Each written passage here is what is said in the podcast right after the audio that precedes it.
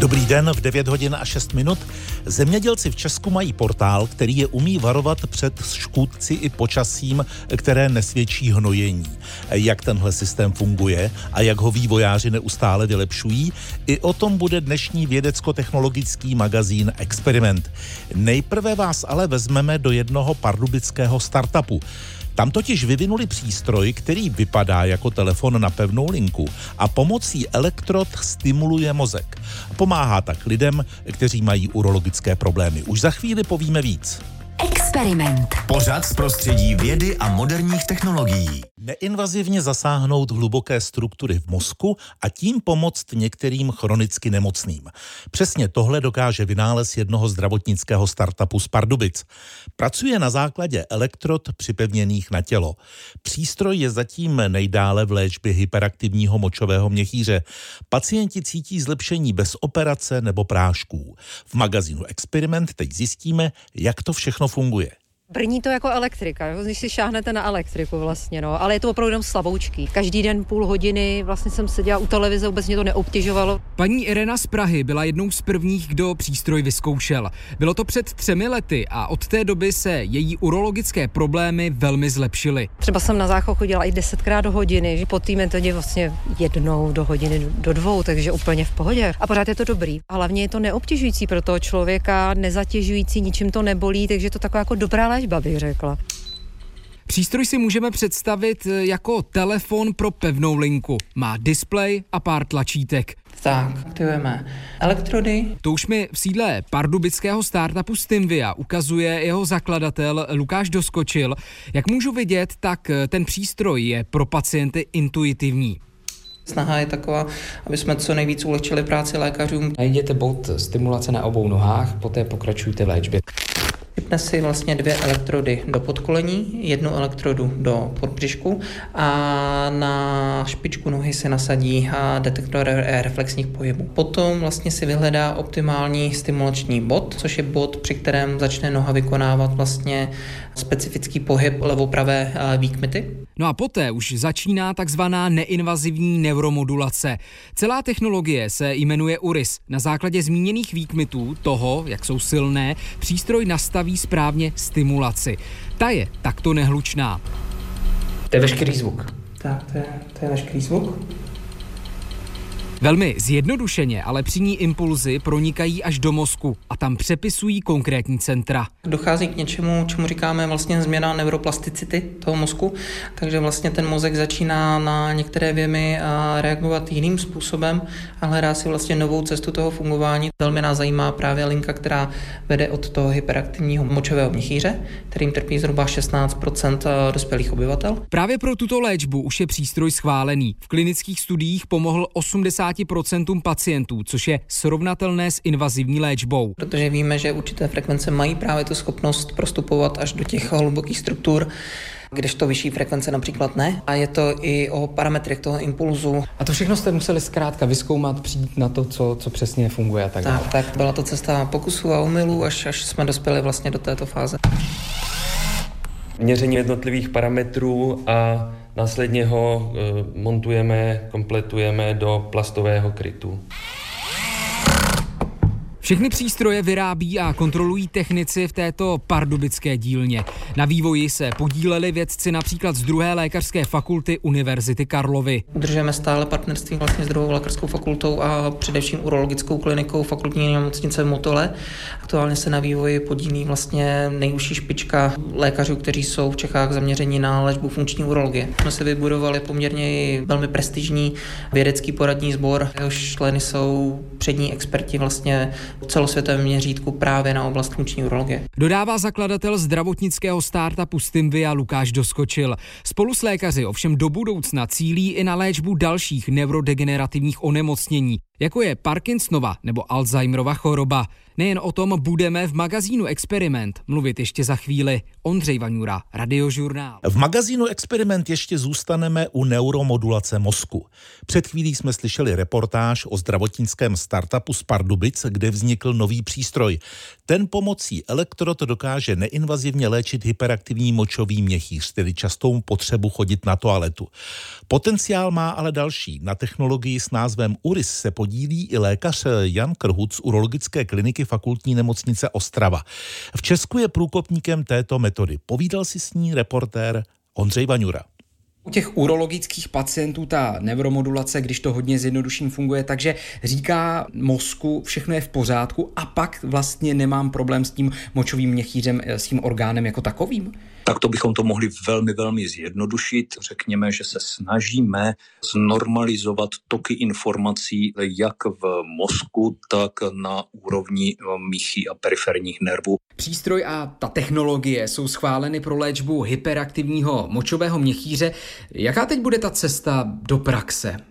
Ten přístroj jako takový má všechna potřebná schválení a teoreticky to zítra bychom ho byli schopni eh, použít pro naše pacienty. Na druhé straně on vůbec není ukotvený v systému té naší zdravotní péče, to znamená, nemá kódy, nejsou domluveny platby ze zdravotních pojišťoven, čeká nás samozřejmě komunikace s tou odbornou komunitou, to znamená s uh, urology, představit jim ten přístroj, ukázat jim výsledky, uh, přesvědčit je o tom, že uh, má smysl tady tento přístroj používat u těch pacientů a podobně, vytvořit nějakou síť pracovišť, která by tuto léčbu poskytovala tak ono to přece jenom bude ještě díky tady těmhle těm, nazvíme to technikálie, určitě nějakou chvilku trvat.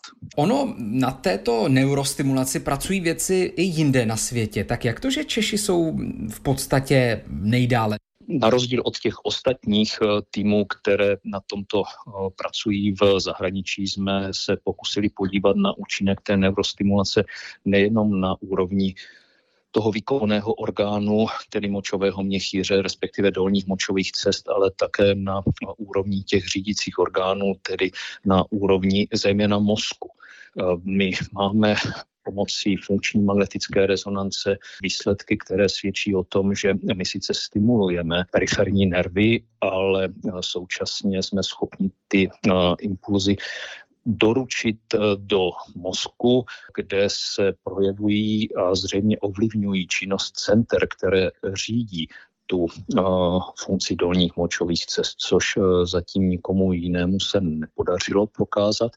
A díky tomu jsme se posunuli podstatně dále v chápání, jak celá ta neuromodulace pracuje. Věříte, že v budoucnu opravdu tato metoda najde uplatnění i v těch jiných odvětvích medicíny? Určitě si myslím, že ano, protože ta jednotlivá centra v mozku jsou natolik komplexní a vytvářejí natolik komplikované sítě vzájemné spolupráce, že si dokážu představit, že ovlivněním jedné části tady těchto sítí, a znovu říkám, to už máme prokázáno, že to jsme schopni udělat pomocí eh, této metody, můžeme ovlivnit chování eh, mozku jako celku. A tady se samozřejmě nabízí případné využití u celé řady eh, neurologických chorob nebo neurodegenerativních chorob a podobně. Takže v eh, tomto smyslu jsem, řekněme, opatrným optimistou a uvidíme, jaké budou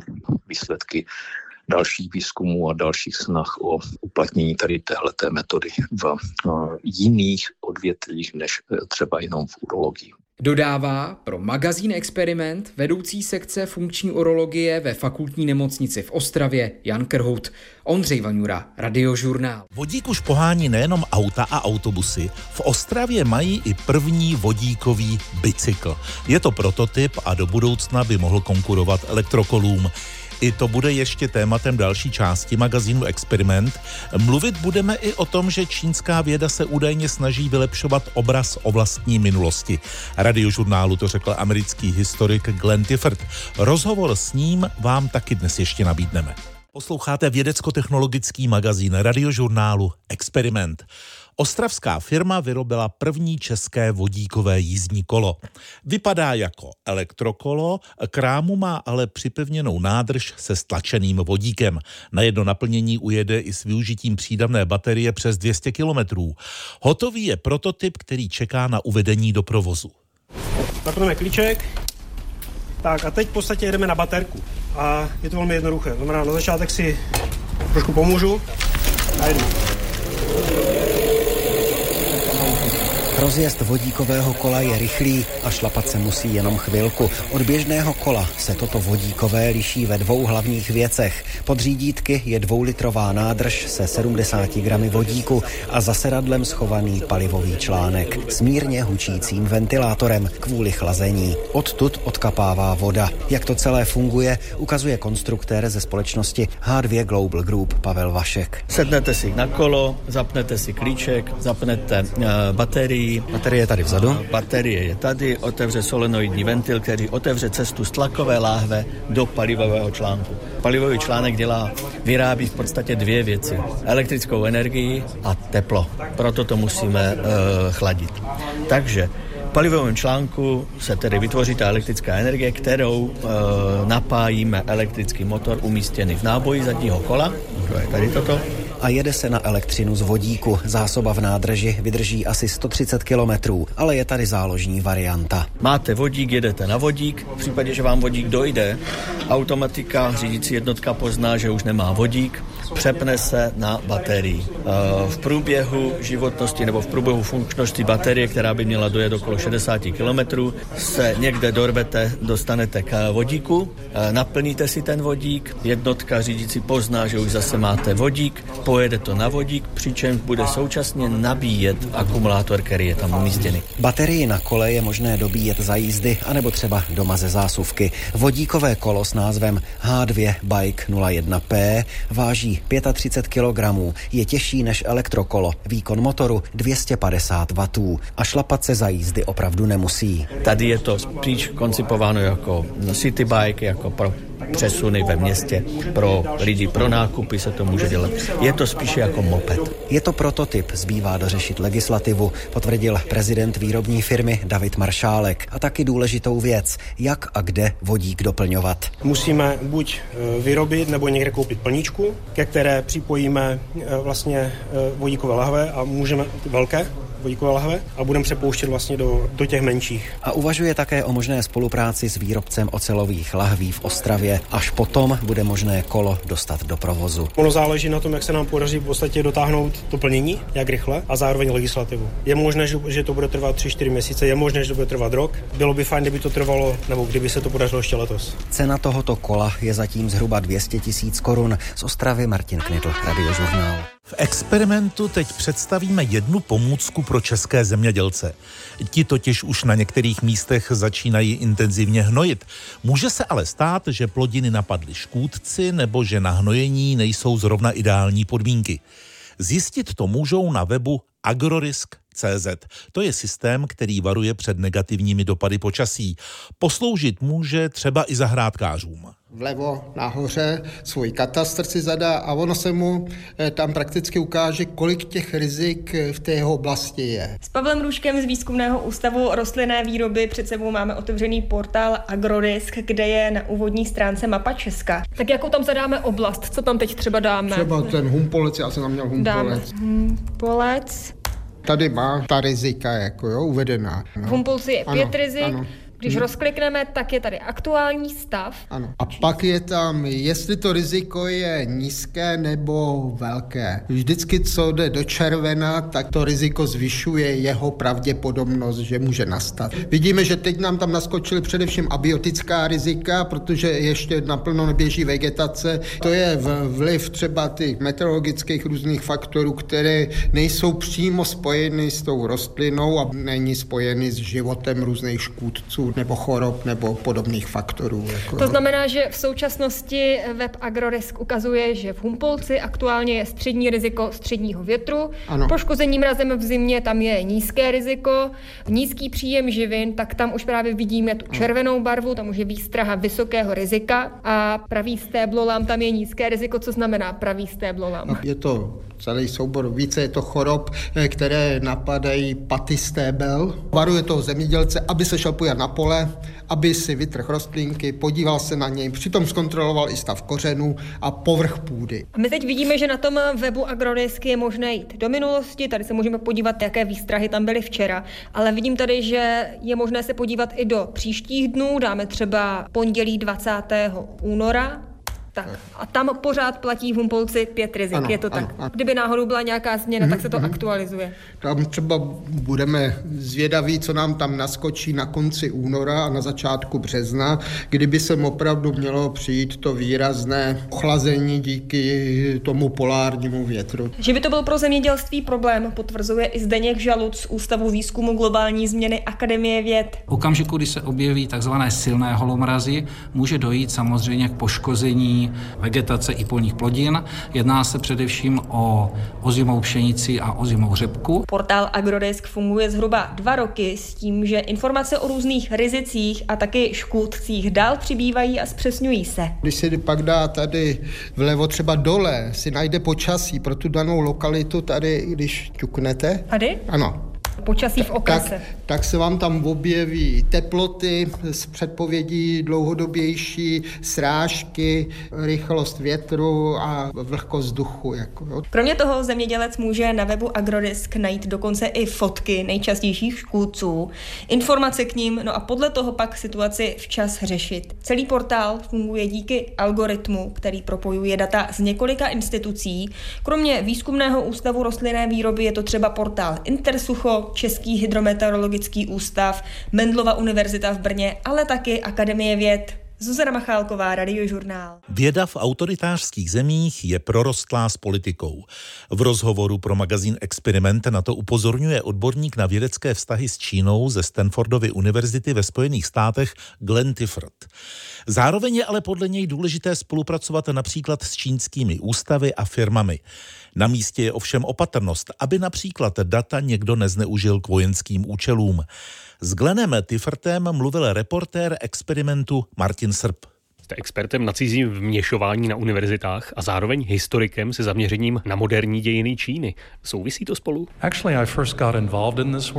Začal jsem se tím skutečně zabývat proto, že jsem si uvědomil zhoubný čínský vliv na oblast výzkumu, které se věnuji, tedy dějiny Číny ve 20. století. Přišel jsem na to, že spoustu kritických databází, které používají synologové, Čína cenzuruje.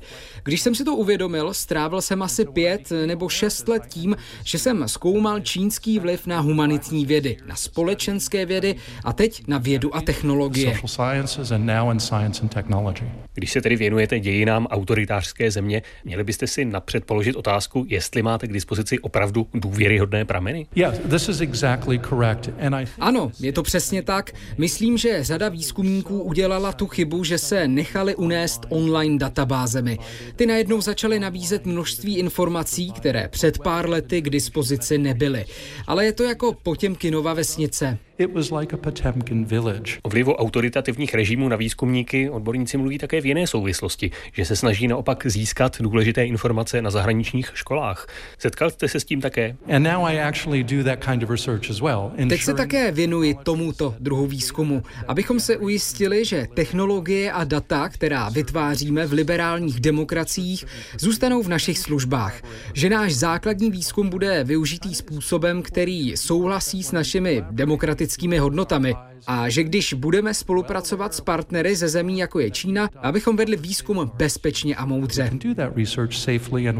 Existují způsoby, jak cizí manipulaci rozpoznat? Je mi jasné, že nepřítel také naslouchá. Vtipné, že to říkáte. Je mnoho způsobů, jak to rozpoznat. Klíčové je umět číst v místním jazyce.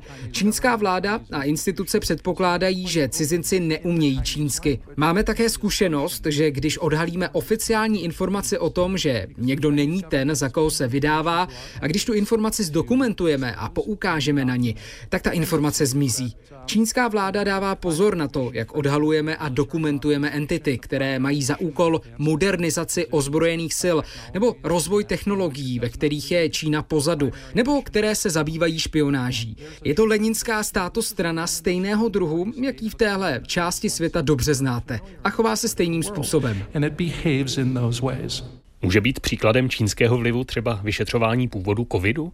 Podle odborných časopisů existuje podezření, že i někteří američtí vědci raději upřednostnili dobré vztahy s Čínou. Řeknu vám, že COVID je perfektní příklad asymetrie vztahu k výzkumu v Číně.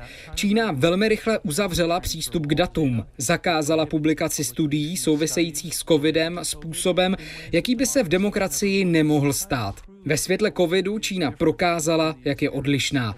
Prokázala hromadné sledování a represe lidí. A potom prokázala něco, co se v socialistických režimech znovu a znovu opakuje.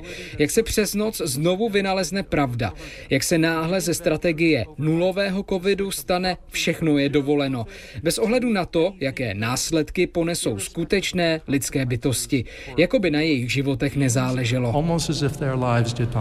Dodává v magazínu Experiment Glenn Tiffert specialista na moderní dějiny Číny z Hooverova institutu Stanfordovy univerzity. Martin Srb, Radiožurnál.